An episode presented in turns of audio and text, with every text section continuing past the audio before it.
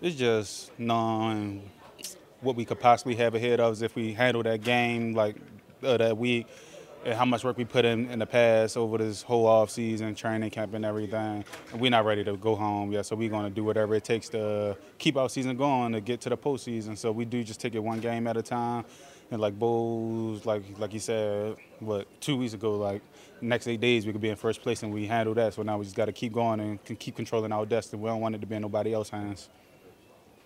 The resiliency of the team, like what the mindset has been? Because at one point this team did lose six or seven, but everyone rallied together to, as you said, like get into first place. Now you guys control your own destiny. Yeah, we knew we was a better team than that. Like it sucked that it took losing all those games for us to finally start uh, getting it right and uh, being able to start. I mean, to finish finish games and closing out the right way. But we did start off the season winning close games, but then we had a little lull when we was losing close games, two score games and stuff like that. But we was all just stayed the course, just kept believing in each other, and now we're somewhat on the other side now. As long as we keep doing what we're doing right now.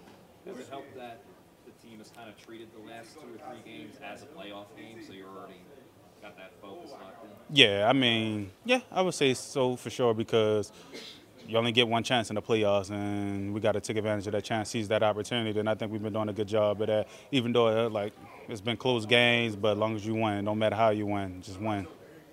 What's the key? To, what's the key to beating Jacksonville this week? Limiting their uh, explosive players, Ridley, Etienne, uh, Lawrence if he's out there. Who else am I missing? Am I missing somebody else? Oh, uh, Engram. Just limiting their uh, guys who are good at making plays with the ball, and we should be okay. Going off of that, um, if Trevor Lawrence is out there, if not, how do you guys go about preparing for who's under center if you don't know? I mean, it's we we gonna start off with Lawrence because they said he haven't missed a game yet in his uh, NFL career, but.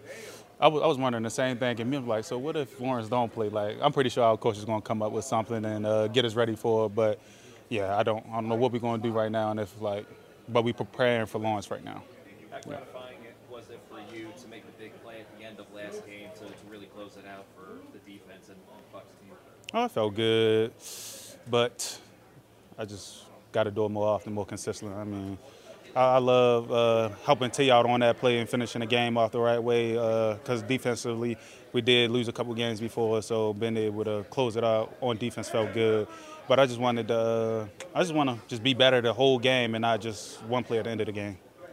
Not to look past Sunday. Sunday's a big day. Monday is a big day too. Uh, what is what does Christmas mean to you and your your family and your household? Know, Christmas is everything to my family and my home. So it's probably Thanksgiving and Christmas, the top two holidays in our house. And uh, I honestly think my wife goes like she does too much, like she get the kids too much and everything. But uh, the kids deserve it. They work hard for it. They uh, great kids, so we love spoiling them when it's times like this.